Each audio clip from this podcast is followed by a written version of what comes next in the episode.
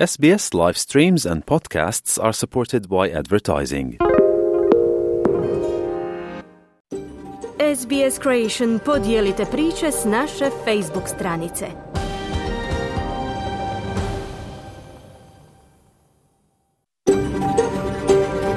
SBS, a world of difference.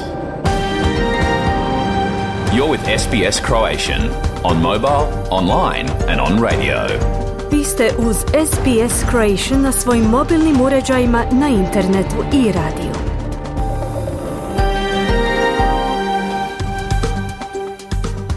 SBS odaje priznanje tradicionalnim vlasnicima zemlje s koje danas emitiramo program na hrvatskom jeziku.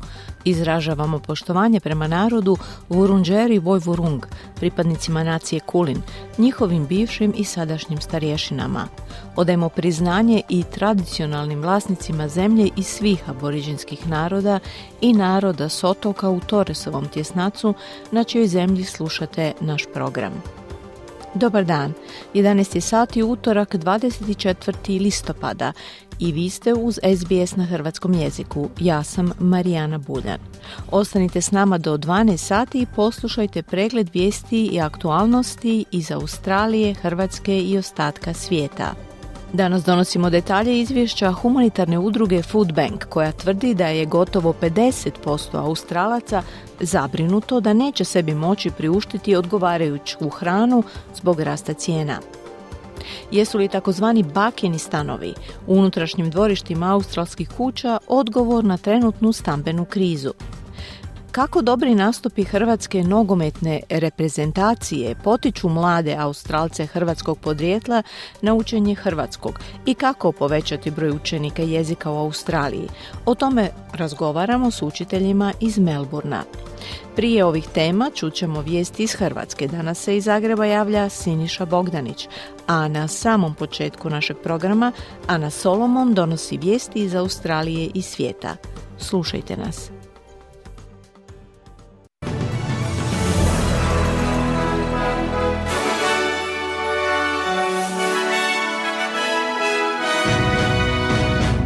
Današnjim vijestima poslušajte. Microsoft najavio ulaganja u vrijednosti od 5 milijarde dolara u Australiju tijekom iduće dvije godine. Hamas oslobodio dvije izraelske taotkinje i gotovo 10.000 Australaca se upisalo u registar kojim onemogućuje klađenje putem interneta, a većina ih je odabrala doživotno razdoblje isključenja.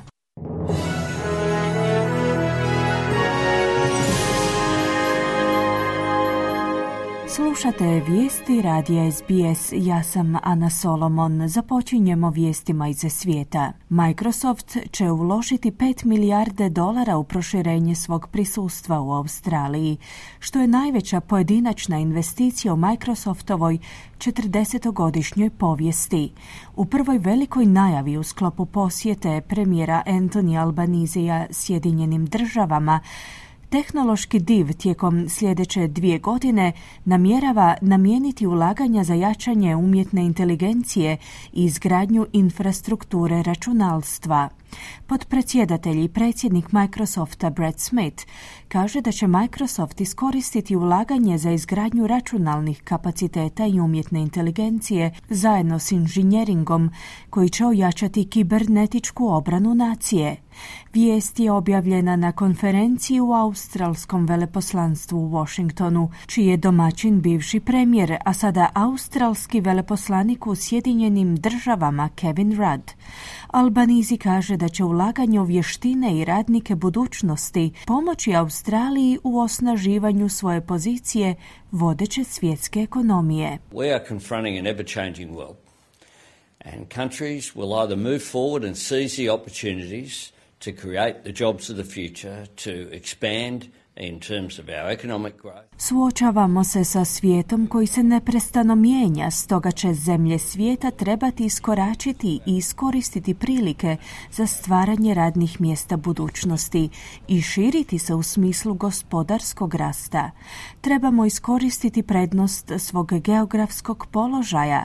Australija je najbrže rastuća regija svijeta Ako to propustimo učiniti, druge zemlje će nas prestići. Ova investicija će se pobrinuti da se to ne dogodi, zaključio je Albanizi. Egipatski državni mediji javljaju da su dvije taotkinje koje je oslobodio Hamas stigle na granični prijelaz Rafa između Gaze i Egipta. Iz Reutersa su izvijestili da su Hamasovi izvori potvrdili da su dvije starije taotkinje nakon posredovanja Egipta i Katra sinoć oslobođene iz humanitarnih razloga taotkinje koji je Hamas imenovao kao Nurit Jicak i Jočeved Lifšic su oslobođene nakon što su majka i kći iz SAD-a Judith i Natalie Ranan oslobođene prošlog petka. Ovo je uslijedilo nakon nepotvrđenih izvješća o mogućem oslobađanju 50 talaca s dvojnim državljanstvom, nakon što je izraelska vojska izjavila da sada smatra da je Hamas tijekom svojih napada na Izrael 7. listopada zarobio 222 osobe, uključujući strane državljane. Glasnogovornik izraelske vojske kontra admiral Daniel Hagari je pozvao ljude da slušaju službena izvješća, umjesto kako ih je nazvao glasina, ističući da se poduzimaju svi potrebni napori kako bi se osiguralo oslobađanje svih talaca. We are making efforts, civil, operational, intelligence, around the clock. Danonoćno ulažemo napore, civilne, operativne, obavještajne. Pred našim očima je samo jedno. Slike, lica, djeca, roditelji i starci koji su odvedeni u gazu. To je ono što nam je pred očima.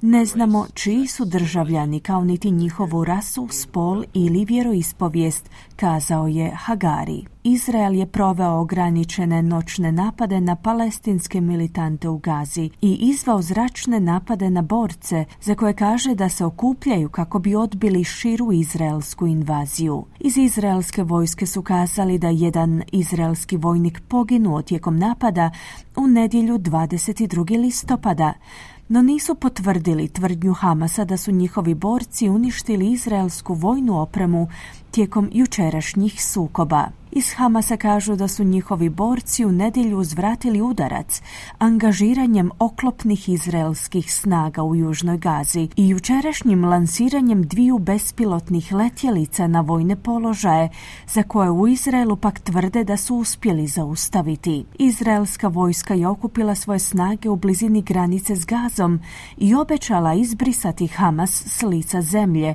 nakon što je ta skupina ubila više od 1400 ljudi i uzela više od 200 talaca u napadima na južni Izrael 7. listopada. Iz Hamasovog ministarstva zdravstva kažu da je najmanje 5000 ljudi poginulo u izraelskim osvetničkim zračnim napadima, uključujući više od 2000 djece, dok je preko 15.000 osoba ranjeno. Izraelski ministar obrane Joav Galant je naredio vojnicima da se pripreme za neizbježnu ofenzivu velikih razmjera, dok je revidirao pomorske operacije na južnoj granici Izraela.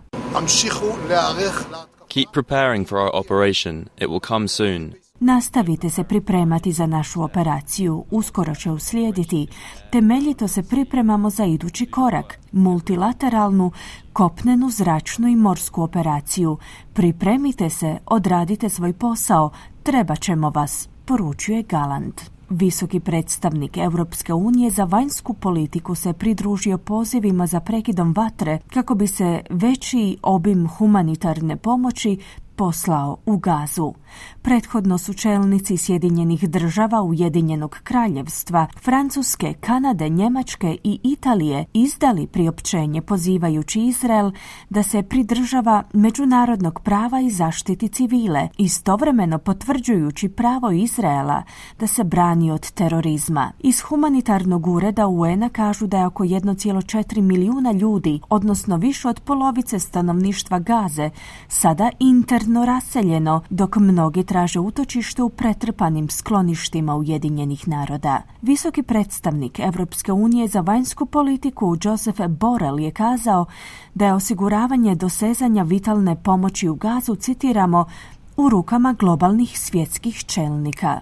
The humanitarian situation is very dire and the only thing that we can do is to ask for a humanitarian pause Situacija je strašna i jedino što možemo učiniti je stražiti humanitarni prekid vatre i povećati pristup humanitarnoj pomoći. Trebamo otići u gazu i izvršiti pritisak kako bi se tražilo poštivanje ratnog prava, istaknuo je Borel. Slušate vijesti radija SBS, nastavljamo vijestima iz zemlje. Više od desetak tamnoputih manekenki je izjavilo da bojkotiraju tjedan mode u Melbourneu kao odgovor na brojne slučajeve rasizma, koje su, kako kažu, doživjele u australskoj modnoj industriji. Neke od 13 manekenki su odbile ponude da se pojave na događaju, dok su druge odbile sudjelovati u audiciji.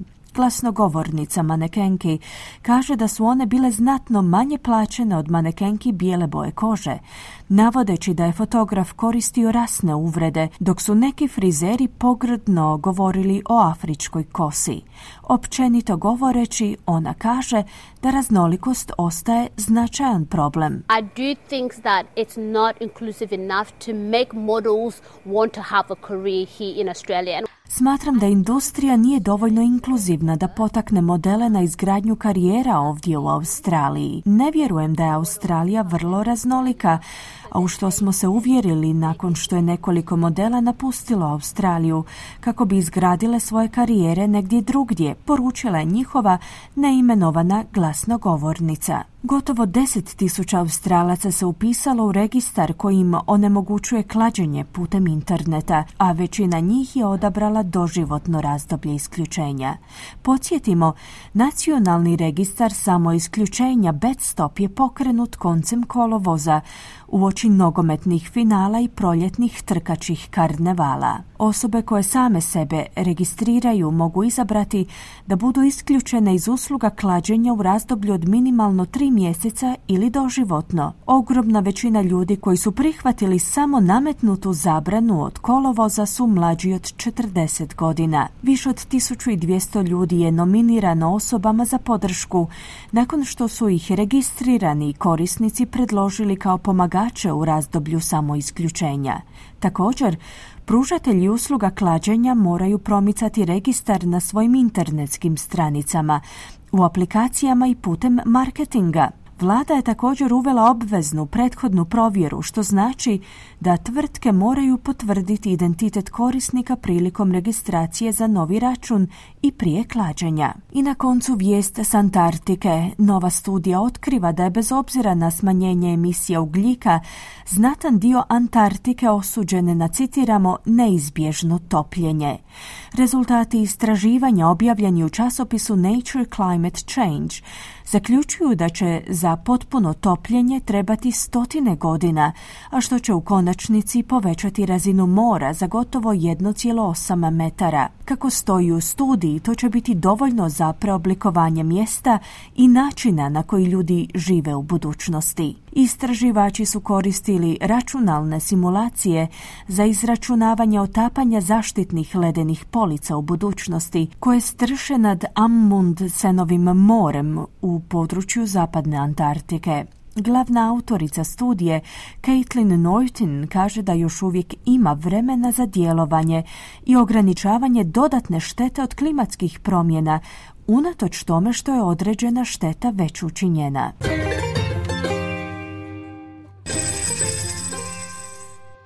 Danas jedan australski dolar vrijedi 0,63 američkih dolara, 0,59 eura te 0,52 britanske funte.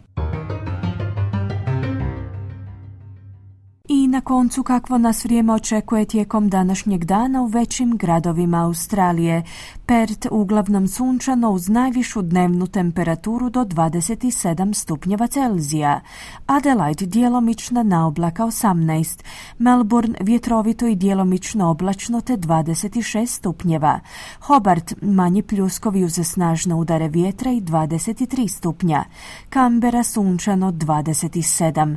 Sydney također sunčano uz 28 stupnjeva. Brisbane uglavnom sunčano 30. I na posljedku Darwin gdje će prevladavati djelomična naoblaka uz najvišu dnevnu temperaturu do 34 stupnja Celzija. Slušali ste vijesti radija SBS. Za više vijesti posjetite SBS News.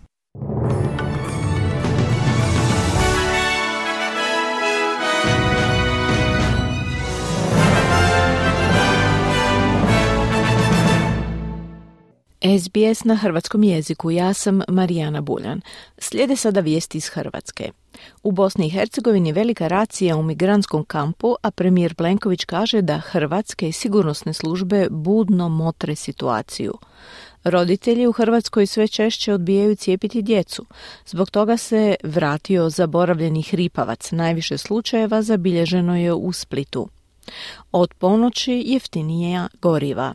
Iz Zagreba se javlja Siniša Bogdanić. Glavna vijest u Bosni i Hercegovini odjeknula je jako i u Hrvatskoj. Naime, policija i pripadnici obavještajno sigurnosne agencije BiH OSA proveli su veliku raciju u centru za smještaj ilegalnih migranata u okolici Sarajeva u operaciji usmjerenoj protiv mreže krijumčara ljudima. Potvrdili su iz Bosansko-Hercegovačke državne agencije za istragu i zaštitu takozvane SIPE. Uz pripadnike SIPE i OSE u operaciju su uključeni granični policajci te služba za strance pri Ministarstvu sigurnosti BiH.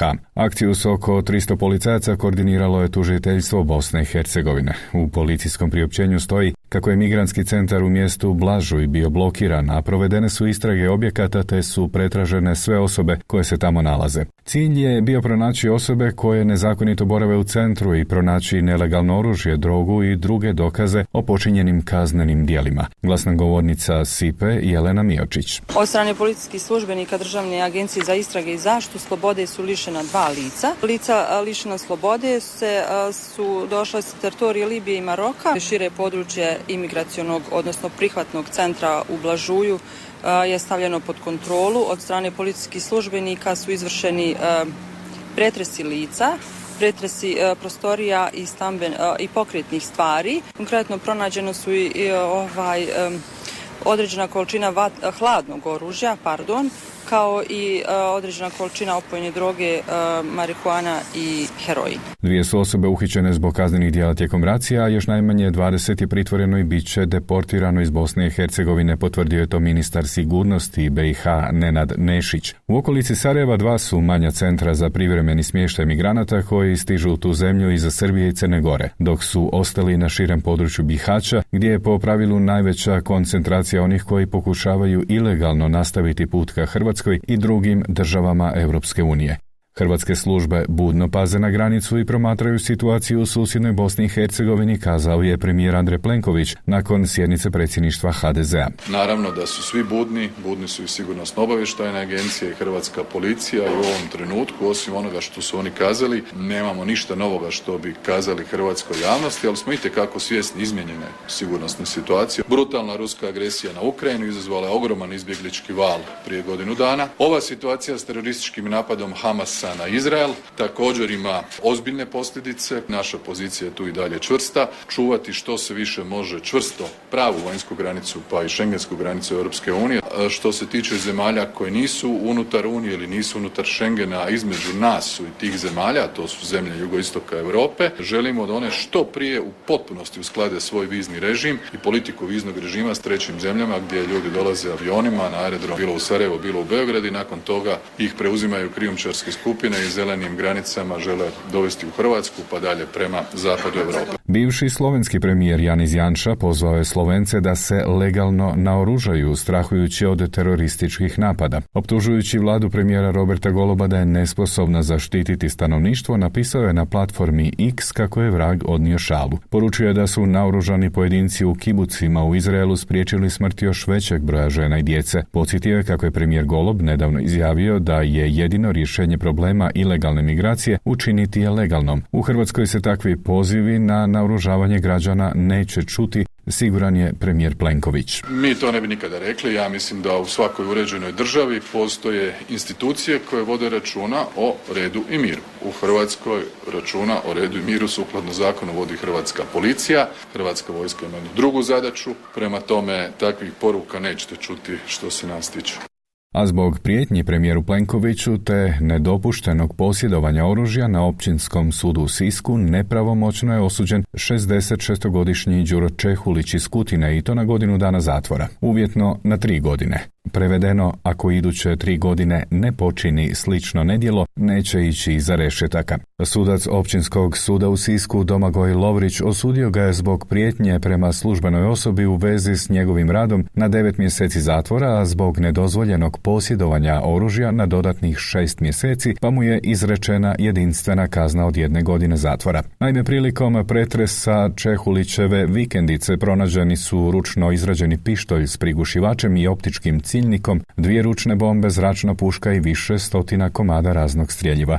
Čehulić je prijetnje premijeru Plenkoviću izrekao pred kamerama jedne televizije nakon što je njegovo kumče Daniel Bezuk, također iz Kutine 12. listopada 2020. godine, iz automatske puške pucao rafalom na Banske dvore. Pritom je s četiri metka pogodio policajca Oskara Fiurija, koji je stajao na ulazu dok je drugom policajcu propucao džep na službenim hlačama. Napadač je nakon toga počinio samoubojstvo. Gotovo zaboravljena dječja bolest zadnjih se mjeseci širi Hrvatskom. Nakon Splita hripavac se počeo širiti Zagrebom, tom virusnom infekcijom dišnog sustava koju karakterizira jaki kašalj. U posljednjih deset dana zaraženo je deset osoba. Većina ljudi od te bolesti ne treba strahovati, no može biti vrlo opasna za najmlađe. Doktorica Iva Pem Novosel, epidemiologinja Hrvatskog zavoda za javno zdravstvo, otkrila je za javnu televiziju ukupan broj zabilježenih slučajeva. Imamo evidentiranih, odnosno prijavljenih 110 slučajeva hripavca u Hrvatskoj. Od tih 110 slučajeva čak 70 slučajeva je iz Splitsko-dalmatinske županije. Kao što je već e, vjerojatno i široj javnosti poznato, u Splitsko-dalmatinskoj županiji, osobito u gradu Splitu, e, imamo e, epidemiju hripavca, odnosno prijavljen velik broj slučajeva, a evo sada u zadnje vrijeme su se pojavile i znači prve oboljele osobe i u gradu Zagrebu i do sada imamo već 14 oboljelih u Zagrebu, a ostali slučajevi su iz ostalih županija, a to su Dubrovačko-Neretvanska, Požeško-Slavonska i Zadarska županija. Epidemiolozi, kaže PEM Novosel, nisu iznenađeni. S obzirom da je cijepni obuhvat u djece u zadnjih nekoliko godina intenzivno počeo padati, to je osobito bilo izraženo tijekom e, pandemije covida, ali evo nastavio se takav trend i nakon toga, iako nešto blaže, znači popravili su se cijepni obuhvati, ali opet e, ne dovoljno. I naravno, e, kada govorimo o ukupnom cijepnom obuhvatu, govorim onda o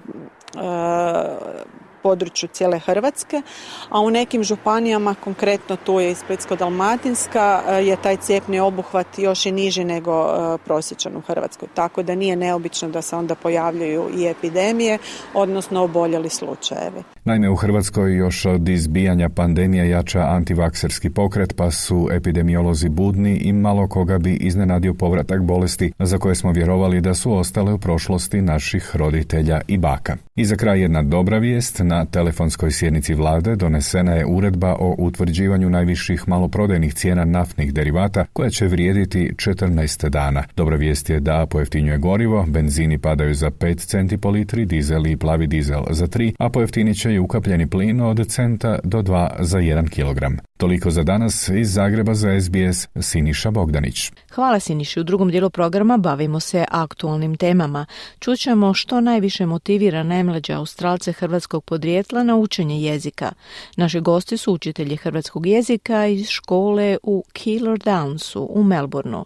Prije toga možemo čuti o rastu cijena hrane i pokušajima rješavanja nedostataka stambenog prostora. Slušajte nas. Slušate program radija SBS na hrvatskom jeziku, ja sam Marijana Buljan. Okrećemo se sada australskim temama.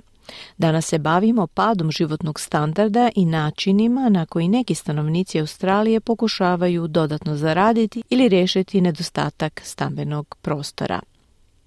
Food Bank, vodeća australska humanitarna organizacija, objavila je svoje redovno godišnje izvješće i navodi da se gotovo polovica australskog stanovništva osjeća tjeskobno zbog mogućnosti gladovanja zbog visokih cijena hrane. Izvješće naslovljeno Hunger Report otkriva da je čak 48% opće populacije tjeskobno ili da je u nemogućnosti uspostaviti stalan pristup odgovarajućoj hrani. Izvješće ukazuje na podatak da se oko 3,7 milijuna australskih kućanstava u posljednjih 12 mjeseci suočilo s nesigurnošću opskrbe hranom, a što je rast od 3% u odnosu na prethodnu godinu.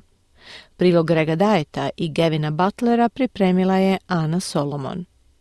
Pritisci na troškove života u Australiji su brojni i različiti, a ovogodišnje izvješće organizacije Food Bank Australia pod nazivom Hunger Report je pokazalo da su troškovi prehrambenih namirnica glavni uzrok nedostupnosti hrane i da je gotovo polovica stanovništva zabrinuta da će biti primorana gladovati. Izvješće otkriva da je čak 48% opće populacije tjeskobno ili da je u nemogućnosti uspostaviti stalan pristup odgovarajućoj hrani. Radi se o situaciji u kojoj ljudi nemaju redovit pristup hranjivim namirnicama, potrebnim za normalan rast i razvoj, te aktivan i zdrav život.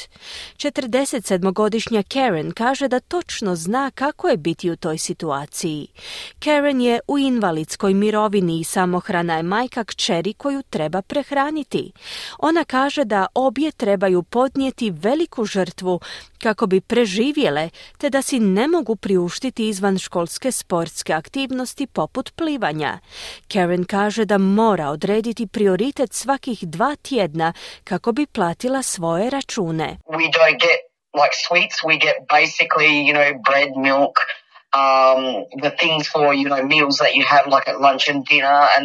Ne kupujemo si slatkiše, kupujemo samo osnovne namirnice kao što su kruh, mlijeko i druge namirnice koje su nam potrebne za pripremu ručka i večere.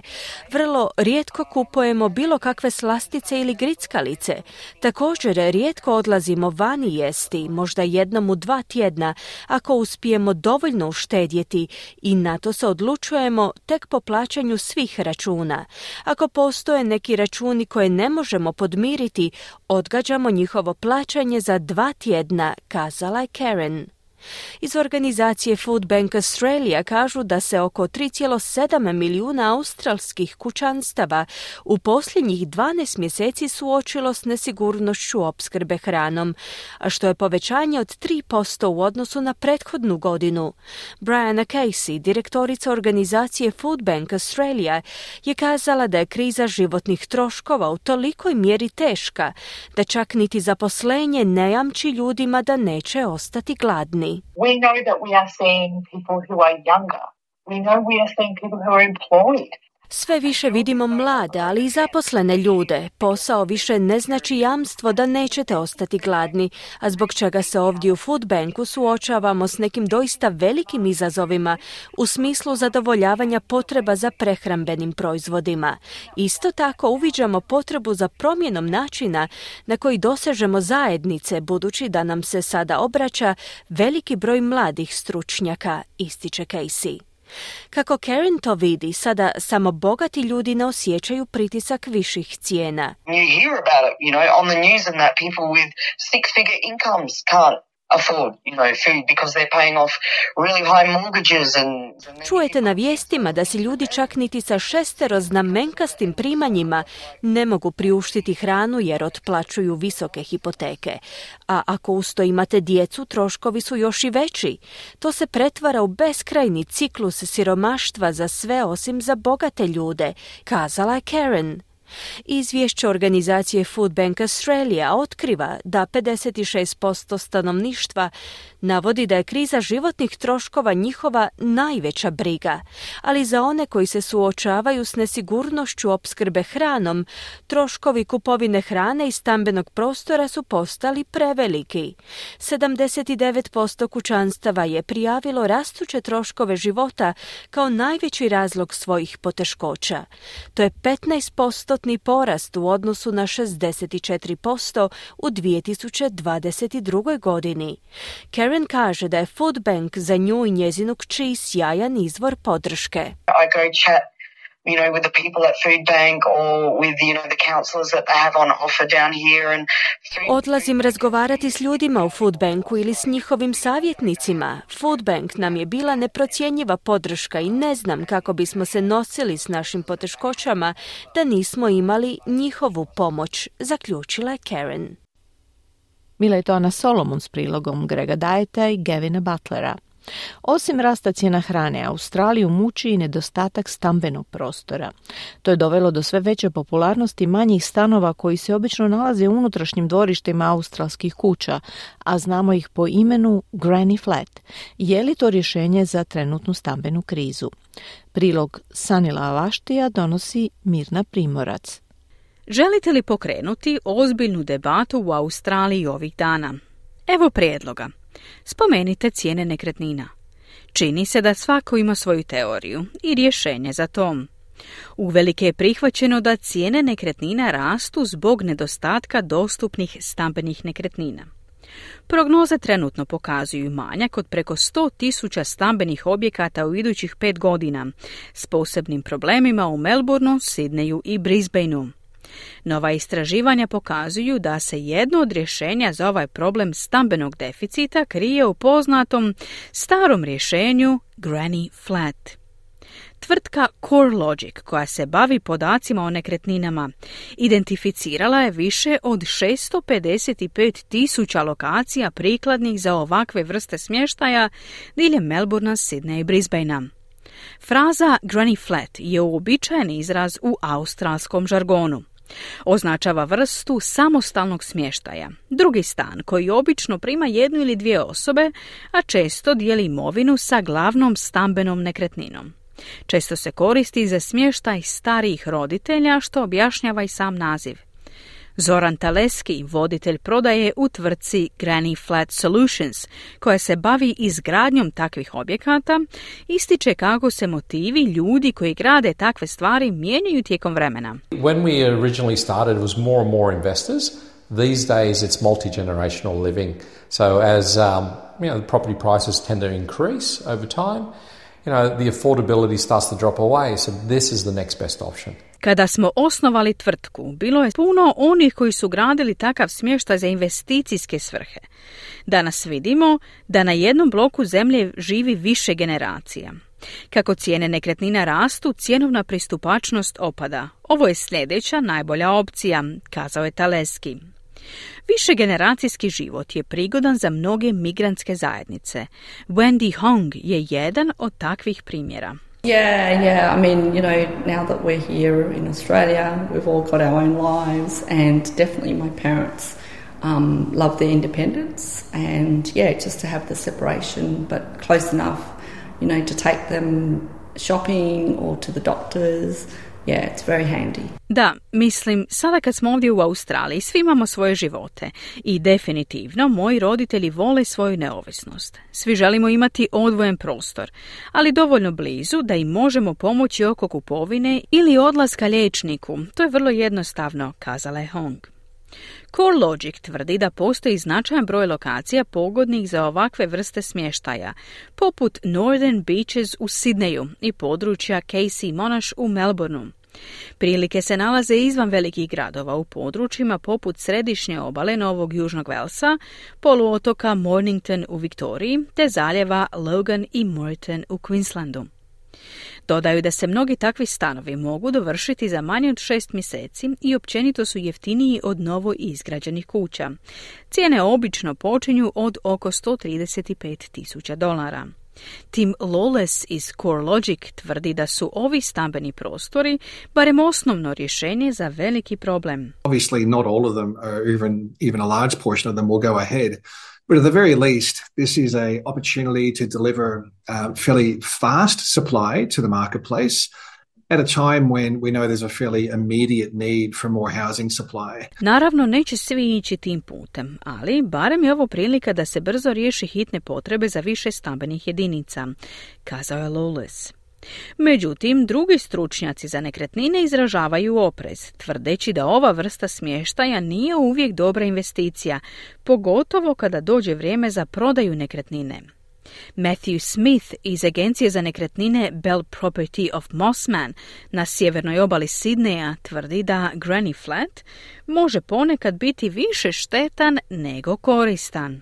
It's more a case of if it suits someone great, they'll keep it and that will work for them. But typically, I think it's going to be more of an impingement on their on their privacy and their quality of of lifestyle in their own home. If they've got somebody renting, you know, or staying literally, you know, ten meters from their back garden. Ako odgovara nekome, super, zadržat će ga i koristiti.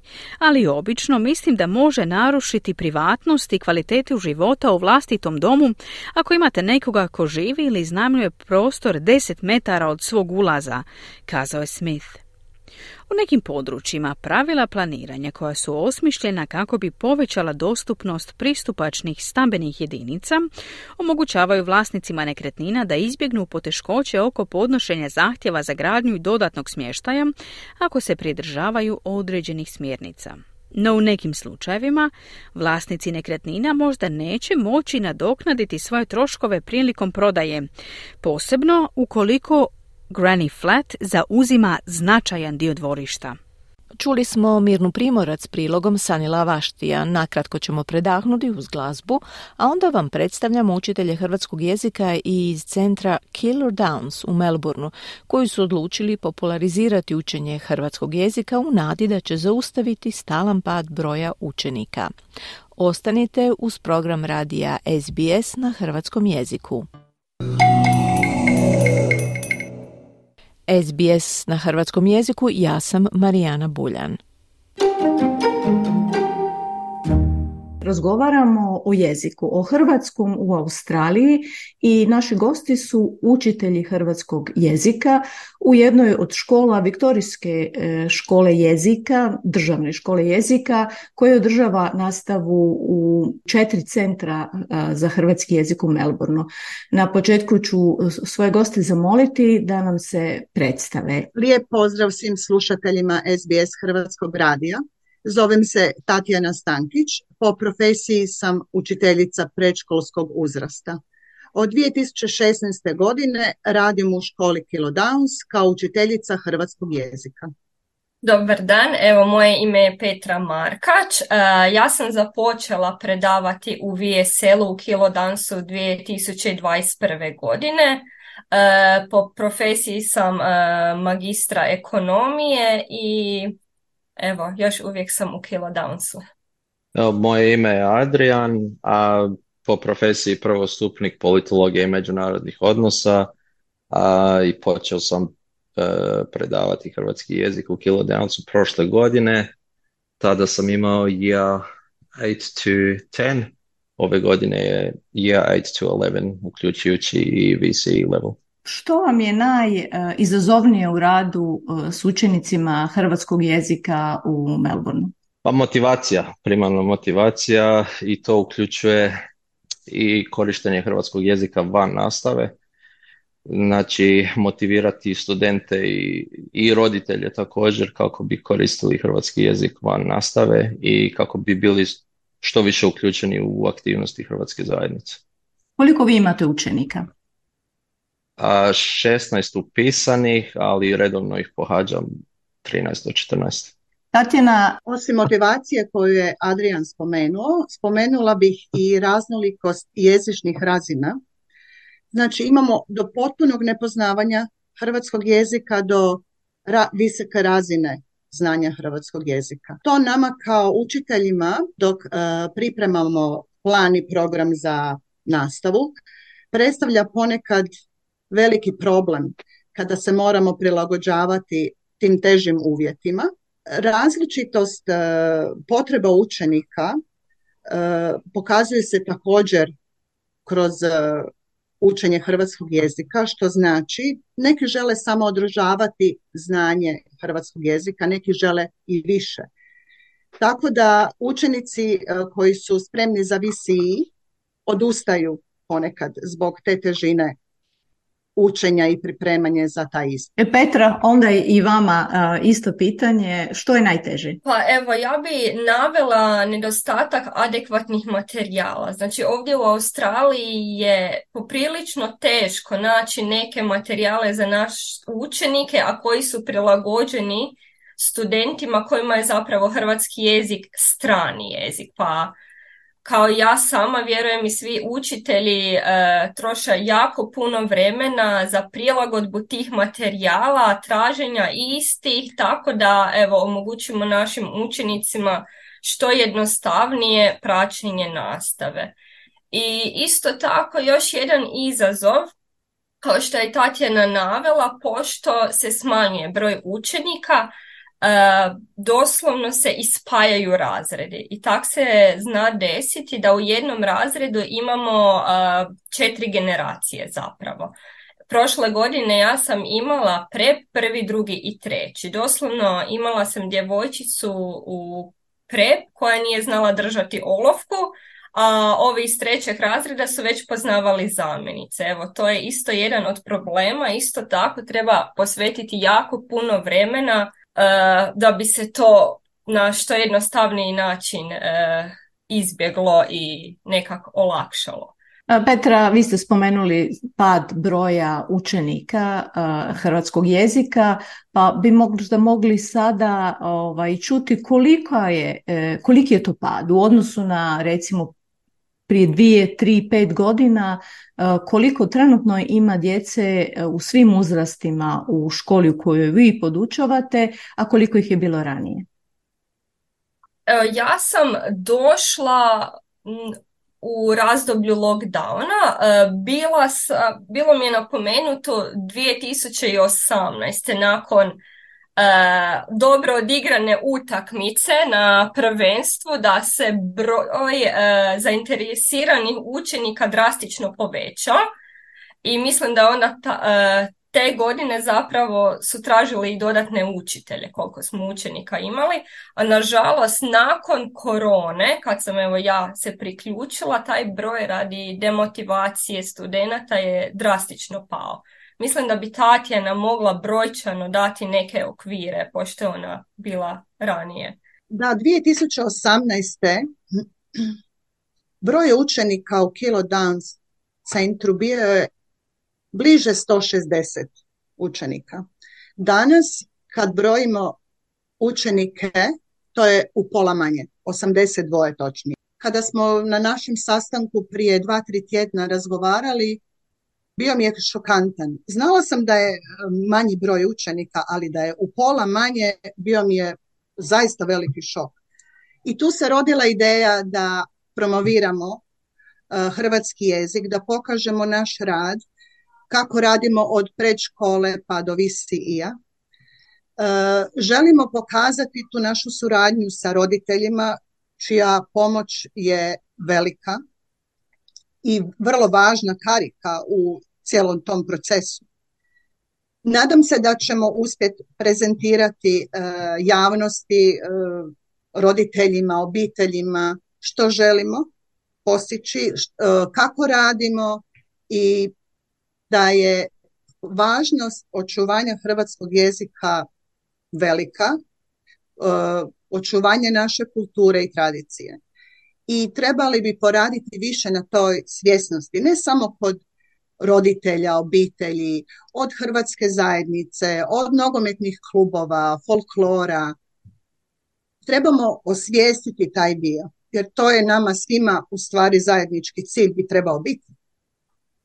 Imate li svi troje, e, vi kao učitelji hrvatskog jezika, osjećaj trenutno da postoji potpora u, u hrvatskoj zajednici za ono što vi radite ili, ili općenito za potrebu učenja hrvatskog jezika. Adrian? Pa, odlično pitanje. Mislim da, mislim da postoji želja, a potpora je malo drugačija riječ koja se može interpretirati na jedan ili drugi način. A, u, uglavnom mislim da od, od nekakvog političkog diplomatskog vrha imamo potporu, ali od ostale hrvatske zajednice, ne uključujući um, Hrvatsku udrugu učitelja i druge škole, baš ne vidimo nekakvu, nekakvu potporu.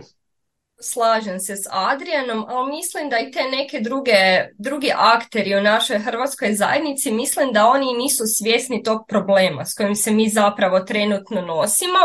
Možda da se i oni malo osvijeste o situaciji s kojom se sada nosimo, da bismo, vjerujem, dobili njihovu podršku.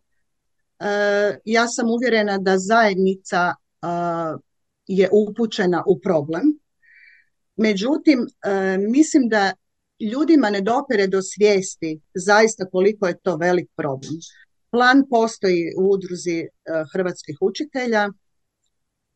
Taj plan se mora detaljno razraditi, e, posjetiti nogometne klubove Hrvatske, Hrvatsku zajednicu općenito, porazgovarati, vidjeti da su sve strane zadovoljne. Znači i škola, i nogomet, i folklor, da svi imaju svoje vrijeme za, za recimo trening, za ples, ali pošto mi imamo samo jedan dan u tjednu školu hrvatskog jezika, a to je subota, e, trebalo bi se nekako dogovoriti da taj dio nastave e, i taj dio vremena prepuste školi, a ostatak dana nekako da se pokušamo dogovoriti da napravimo da su svi zadovoljni jer imam osjećaj da smo svi raspršeni i ne stvaramo jednu jezgru. A ta jezgra u stvari je svima cilj da se održi hrvatski jezik u dijaspori. Ne znam, mislim da trebamo zaista poraditi, da će to biti duži posao i pomalo težak, rekla bih. Ne znam, vidjet ćemo, vidjet ćemo, treba probati. Hmm? pošto smo sad e, se dotakli negativnih stvari, lošeg trenda, koje su prednosti? Zašto bi neko učio hrvatski jezik? Ja bih započeo možda zato što imam ove najstarije studente. Pa, primijetio sam jedan trend, a to je da pogotovo ti stariji studenti imaju ambiciju ići studirati ili u Hrvatskoj ili u Europi i misle da će im učenje hrvatskog jezika pomoći um, u, u životu općenito u Hrvatskoj jednog dana kad se odluče na taj korak. I mislim da su da je to odlična ideja jer Hrvatska je sad sastavni dio Europske unije i jako puno mogućnosti se otvara studiranjem u Hrvatskoj i životu u Europi. Tatjana? Pa Adrian je sve e, dobro rekao, slažem se apsolutno s njim. Prvo to su naši korijeni. Po meni svaki jezik je bogatstvo čovjeka Dala sam im jednom jedan primjer. Na primjer, dok radite za svoga šefa i vaš šef pita da li netko govori hrvatski jezik jer je njegov poslovni partner Hrvat, a ne, ne govori engleski jezik, vi se, ja kažem učenica, vi se javite i pomognete svom šefu. Kako se u tom trenutku vi osjećate? Pa to je, onda su njihove reakcije, pa to je uh, dobro, to je lijepo, mogu napredovati u poslu, mogu razgovarati sa rodbinom u Hrvatskoj, mogu živjeti u Hrvatskoj.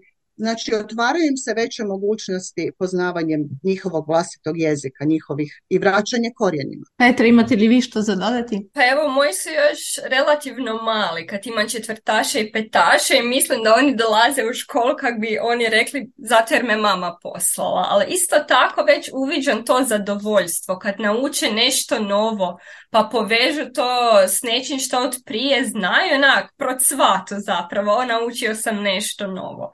I tako da mislim da bi trebali pobuditi i tu svjesno zašto je hrvatski jezik važan, ne samo zbog mame i tate, bake i dede, nego šta će to njima doprinijeti u budućnosti, ona, kakve pozitivne posljedice će to akumulirati što se evo vidi kod starijih studenata već. Hvala vam na ovom razgovoru i želim vam puno uspjeha u radu i više učenika. Hvala puno. Hvala, veliki pozdrav svima. Čuli ste razgovor s učiteljima hrvatskog jezika u državnoj školi VCL u centru Killer Downs na zapadu Melburna.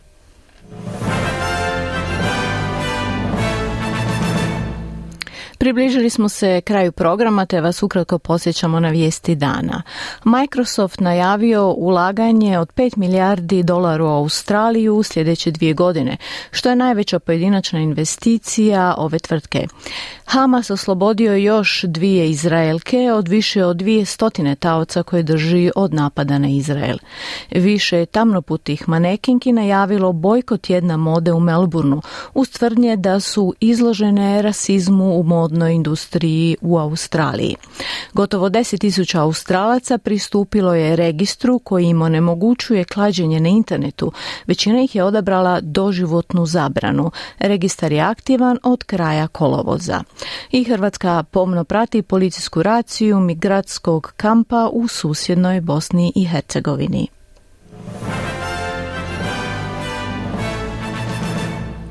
I bilo je to sve za danas u programu Radija SBS na hrvatskom jeziku. Ja sam Marijana Buljan. Hvala vam na slušanju. Budite s nama opet u četvrtak od 11 do 12 sati. S vama će biti Mirna Primorac. Ugodan dan i do slušanja.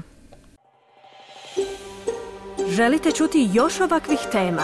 Slušajte nas na Apple Podcast, Google Podcast, Spotify ili gdje god vi nalazite podcaste.